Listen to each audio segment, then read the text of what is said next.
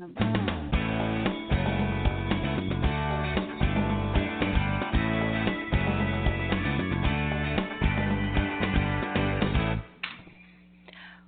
to Great Loop Radio, brought to you by America's Great Loop Cruisers Association.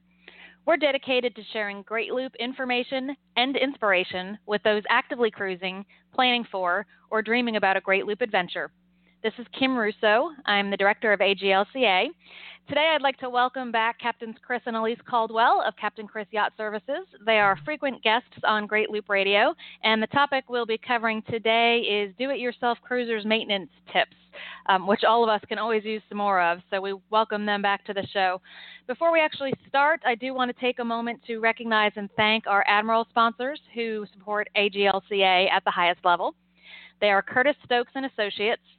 Dog River Marina, Passage Maker Trawler Fest, Skipper Bob Publications, United Yacht Sales of the Carolinas, and Waterway Guide Media. We encourage all of our loopers and other listeners to support these businesses that support the Great Loop.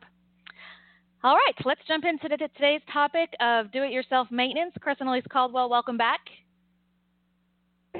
Hello, how are you? Doing very well, thank you. How are you? Awesome. It's good great to be in Florida.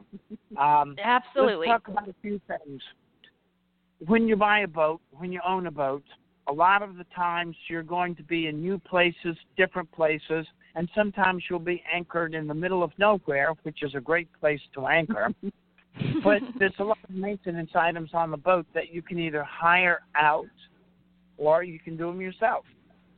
Things like changing the oil, changing the fuel filters, checking the cooling system, uh, taking care of your air conditioners and your heaters on board the boat. So let's just talk about a few of these things to give you some ideas of your not necessarily daily, but maybe your weekly or monthly maintenance that you as a boat owner would do.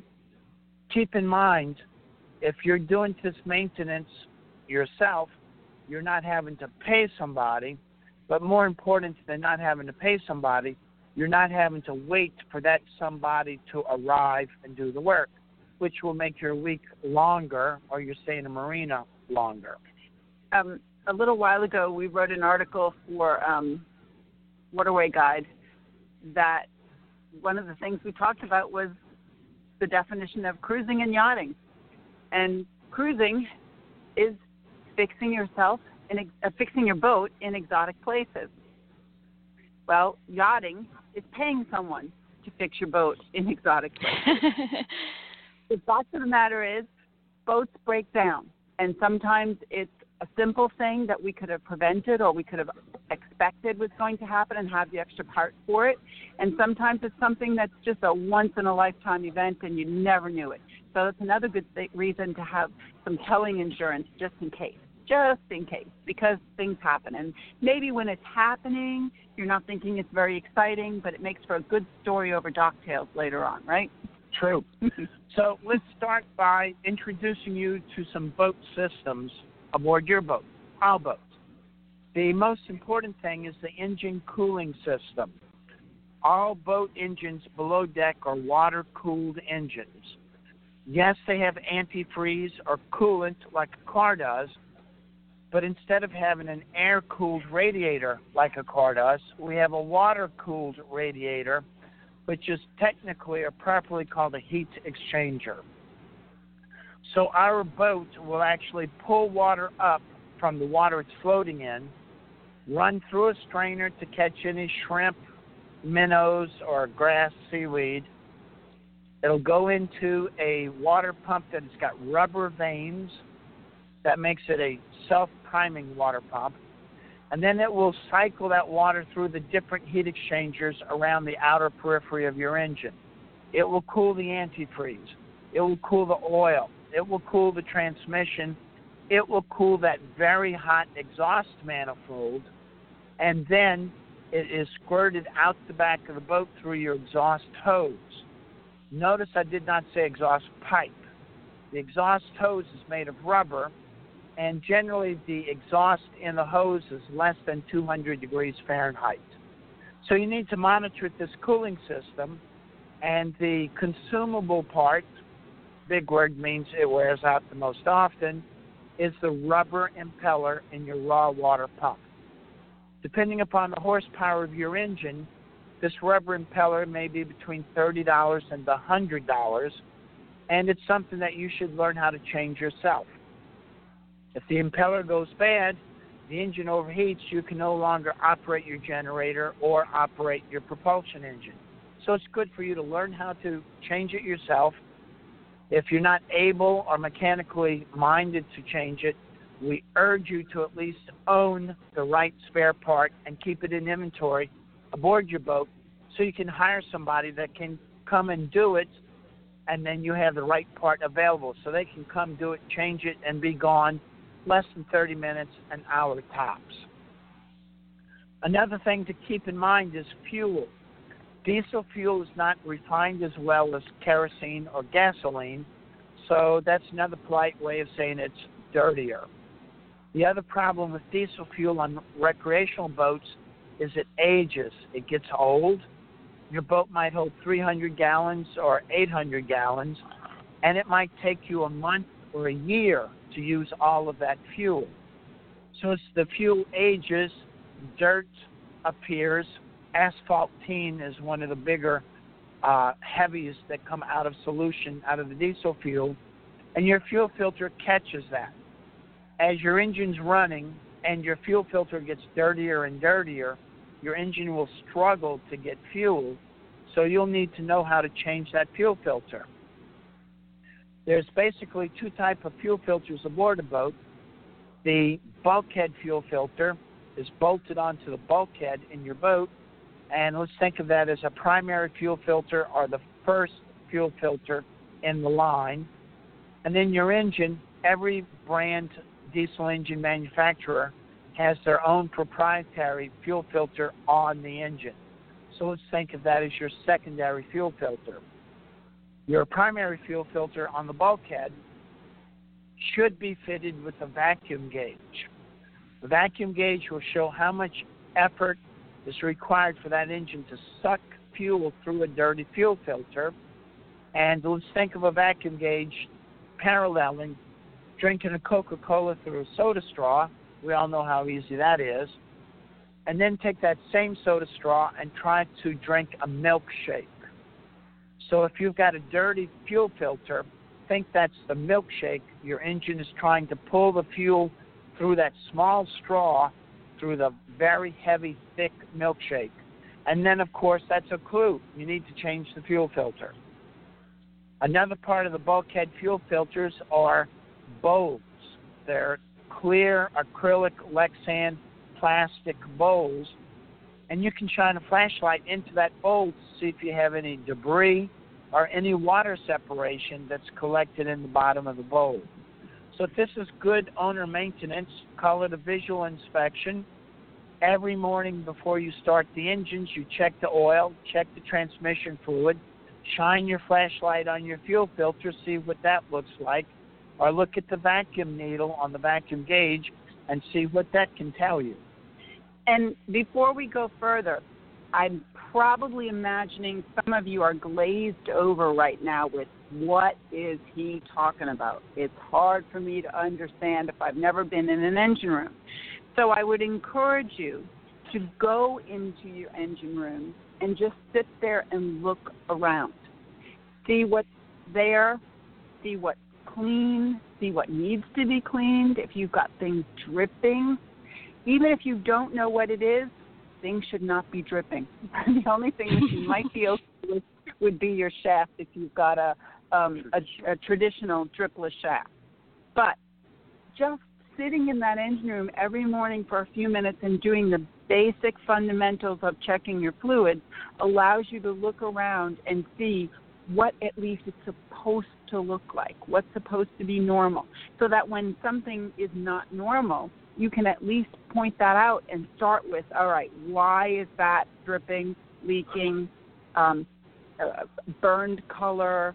The paint is is not the same color as the paint on the on the uh, piece of equipment right next to it. There's all kinds of clues that just sitting in an engine room you can you can learn and discover. And if you're one of the um uh lucky ones who are just dreaming right now and you still don't have that boat that's something you might want to consider is taking a course on what you're going to find in your engine room. You don't have to be um, uh, an engine technician. You don't have to be certified mechanic in order to understand some of the real basic, easy, simple things to do in your engine room to make your trip so much more enjoyable and predictable. That's the big part of it. Is if you do predicted maintenance, you prevent a lot of problems from happening in the long run.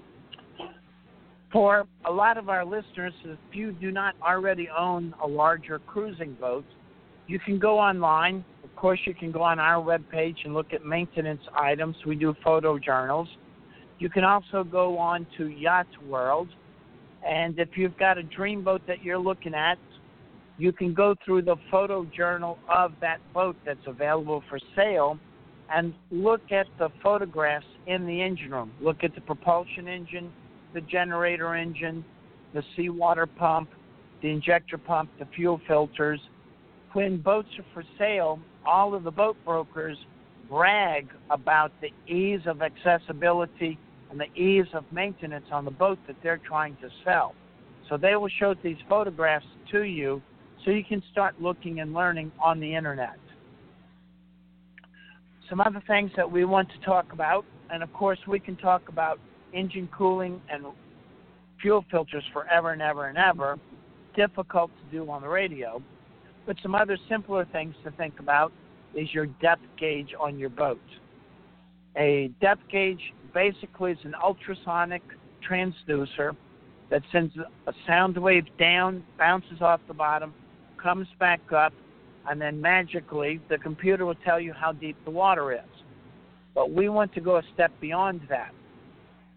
If your boat draws four feet of water, it's drafting four feet of water, and the depth gauge transducer is drilled through the bottom of the boat properly, and let's say that that depth gauge is two feet underwater, or it's two feet above the keel, so when you read that depth gauge, it's only going to tell you where the depth gauge sensor is. It doesn't really tell you how deep the water is. So again, something difficult to explain on the radio, but if your boat is four feet deep and your transducer is two feet underwater and it reads 10 feet, how deep is the water? So you look at the transducer reading 10 feet and it's 2 feet below water, then that means the water is actually 12 feet deep. That's not important to me. The thing that's important to me is will my boat run aground? When you're looping, you're doing a lot of river work, lake work, and then when you get to the Gulf of Mexico and the Atlantic Ocean, you're getting into tidal areas. Some tides might be three feet per change of tide other tides in Georgia and the Carolinas may be eight feet. So my fear, not my fear, but my way of boating is I don't care how deep the water is. I care how much water is under my boat. So if you can go into the computer software on your depth gauge display, you can subtract two feet out of that. So if your depth gauge now reads eight feet, that means there's eight feet of water underneath your boat. That's what I want to know. Will my boat touch bottom or will my boat be okay to keep on going? And some tricky places that you want to depend on your depth gauge is northern Florida in the St. Augustine, Jacksonville area, Fernandina Beach, all of Georgia, all of South Carolina, and most of North Carolina because these tides can be as much as eight feet. And if you're coming through and it's low tide, are you going to touch? Or are you going to get stuck? You need to know your depth gauge, you need to trust it, and you need to believe it. Good information, Chris. Um, Thank you for that. Um, if we're finished with the um, depth gauge, let's take a break for a mm-hmm. moment and play a message from one of our sponsors, and we can come back and move on to the air conditioners and heat pump. Wonderful. All right, we'll be back in a moment. Did you know that every mile of the Great Loop is covered by both the Waterway Guide and Skipper Bob? Use them to plan your Great Loop cruise and learn about the places you can visit. In the cockpit, important navigation info is always ready at your side, plus marina listings, anchorages, services, and so much more. Each Skipper Bob and Waterway Guide is updated yearly, and waterwayguide.com and skipperbob.net keep you current with navigation alerts, cruising news, fuel prices, and special deals. With the Waterway Guide and Skipper Bob at the helm, you'll always be on course. Order yours today at the AGLCA ship store at greatloop.org. Waterway Guide and Skipper Bob are proud sponsors at the Admiral level with AGLCA. We're back on Great Loop Radio. Today we're talking about some basic do it yourself maintenance that all boat owners, especially loopers, should know how to do, whether they're um, learning it for um, the sake of safety or to save money or to save time. Um, these are some basic tasks that just about anybody can do themselves. And of course, we're walking through that with Captains Chris and Alyse Caldwell of Captain Chris Yacht Services. Um, we have covered a few topics, but we've got a few more that we want to delve into. So I believe the next is air conditioners and heat pump. Absolutely. Um, we we like our creature comforts, and um, one of our one of our um, looper friends said she wanted to be where the weather was always like it was in October and May. And and in theory, that's the way it should be when you're traveling the loop because you're you're going north in the summertime into the Great Lakes and you're going south in the wintertime into Florida and the Bahamas and the Keys. And so it should be rather temperate. But occasionally you get some hot, hot summers and you get some cool winters and you do need your air conditioning or your heater. So you might think, well, okay, um, one of us on the trip is going to be dealing with the engine work, and and that's not me. Well, this isn't necessarily engine, but it's important to everybody. Um, if you've got some issues with hot weather and you really want that air conditioner to work, the last thing you want to happen is your filters to clog up. Something very simple and easy to do for anyone if they know how it works. And just imagine that you might be on the boat by yourself for a day or two or more. You don't want to have to pay somebody to come take care of a problem that you could easily have um, anticipated and fixed. And so Chris will talk to you about just how those air conditioners and heat pumps work and how you can do it yourself to make sure that it continues working and everybody's happy on board. Well, here's the thing to think about with air conditioners on board the boat. Everybody who has an air conditioner in their house knows you've got that big box with the fan out in the side yard. That's an air cooled radiator air conditioning system, the most common available. On the boat, since the boat's floating in water, we have a water cooled air conditioning system, which makes it a lot more effective. So, in a water cooled air conditioning system, the water comes in through a valve, again through a strainer, just like the engine does, and it goes into a water pump. This time it's not a self priming pump, it's a centrifugal pump, which may get air bubbles in it and it will not self prime. So you have to learn how to prime it yourself. Generally, that's not a problem unless you're out in very rough water where the air conditioner gets air bubbles in the water pump. The next thing to think about is that water goes around your freon compressor and it cools off that hot freon. Then the cold freon will go to the different air handlers throughout the boat forward stateroom, aft stateroom, saloon. So that's in a nutshell the way that the air conditioner works. But the key part is the raw water cooling system. Since your conditioner is used more often when the boat is stopped in the marina or stopped at anchor, chances are the strainer will get fouled with seaweed, shrimp, and other debris. So if your air conditioner control panel flashes a signal which everybody sees as high P5, that's HI and P5. That's a code that actually means high pressure.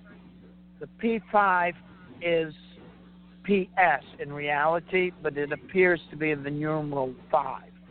So high P5 means high pressure. High pressure means that the freon is high pressure because it got hot. It got hot because your strainer got clogged up with debris and you no longer have water flow. So high P5 means go clean out the strainer. Get the muck out of the strainer, start the water flowing again, and then your air conditioning system will operate like it's supposed to. Another thing to think about these air conditioners, air conditioner in the cooling mode and then the heat pump in the heating mode. All of this works off of about a temper um, a temperature differential from the water that the boat is floating in. So I'm sitting here at my desk and I'm thinking, if you're in the cold waters of the rivers or of the Great Lakes and it's 50 degrees, meaning the water temperature is 50 degrees, your heat pump can only increase 18 degrees above the water temperature. So that means if you're cold, floating in 50 degree water, and you turn on the heat pump, it will only give you 68 degrees of warm air. May not be as hot as you would like it to be because the water's cold. The opposite happens if you're in the Florida Keys in the summertime. And let's say that the water in the Florida Keys is 90 degrees hot in August and in September, and you want the air conditioner to cool the boat. We're working with two factors here. One, it will only cool minus 18 degrees or cool to 72 degrees. And you think that's fine, that's way I like my house. But the reality is the Freon might be putting out 72 degrees of cool air, but because you're in the Florida Keys in the summertime, the hot sun is burning through those big windows in your cruising boat, so it's not very efficient because you're on a boat and the water is hotter. So what we do as cruisers is we get on our bicycles and we ride away somewhere all day long and come back in the evenings when the sun is going down and the air conditioner can actually cool your boat. So those are things to think about with heat pumps and air conditioners. The most important thing is high P5, high pressure, and that your sea strainer may be clogged with debris, mud, seaweed, shrimp, little minnow fish, things like that. All right, we've got about so five or six minutes left. So, um, what's our final topic? Okay, the final topic is really fun. The autopilot electronic compass, also properly called a flux gate compass. Everybody knows that compasses are magnetic, and the magnetic compass on your dashboard, don't put your cell phone next to it. Don't put your handheld radio next to it and don't put a can of peaches or pork and beans next to it because the metal in the cans or your tool bag and the magnets in the speakers in your handheld radio will distort the compass. It'll give you a bad compass reading. That's simple. Everybody knows that. May have forgotten, but I reminded you. But the big deal is the FluxGate compass that operates your autopilot. First question where is it? Second question before going to hunt for it, what does it look like? It is kind of sort of a small thing like a, a hard baseball, not a softball, but a smaller hard baseball. Generally, they're black plastic, and they will have a name on them. If you've got a Raymarine autopilot, it'll say Raymarine on the compass. If you've got a Simrad, it'll say Simrad. Garmin, it'll say Garmin. So those are some huge clues. They try to get them at the lowest center of gravity in the boat possible, which means they'll go in the bilge somewhere or very near the floorboards, the forward part of the boat. So the reason that we want you to learn where your FluxGate compass is is so you don't put a tool bag near it, so you don't put all your pots and pans or your canned food products next to the compass. And if you do that, not knowing where the compass is located, and you call a technician to come out there, you're going to have to pay two hours minimum service charge for him to say, move your pots and pans. So it's cute, it's fun, but learn where it is so that you don't make that mistake. Another thing about the autopilot electronic compass is it removes doubt for variation and deviation aboard your boat. So if your autopilot compass disagrees with your magnetic compass, keep in mind on all of your charts you have a annual variation on the chart that you have to figure into your your course lines plotting your course and then you should have a compass card aboard your boat showing the vessel's deviation. So this is simple math and you'll learn that in a navigation course, but the electronic compass has to be swung. So when you install a brand new electronic compass onto your boat, the installer will make you drive the boat in three and a half circles. So you might take a eighth of a mile or a quarter of a mile diameter circle, run the boat in three and a half circles. That's how the electronic compass is figuring the variation and the deviation of your local geography and of the boat. So that's the reason that that brand new electronic compass doesn't agree with your old magnetic compass. The old, magnetic, the old magnetic compass has not been um, upgraded, and the electronic compass has. When we come to the Looper Palooza, we will have some of these parts that we spoke about. So if you're completely a novice, um, you can come see us and we'll show you some of these things. We have a lot of photographs on our website, and we would encourage you to take classes so that you can understand how easy it is, not to be afraid of it, but how easy it is to do to do it yourself when you're cruising and and save those dollars for your marinas rather than your maintenance, or at least have the spare part ready to go when that um, tech comes aboard your boat to do what you you think is a little bit beyond your pay grade.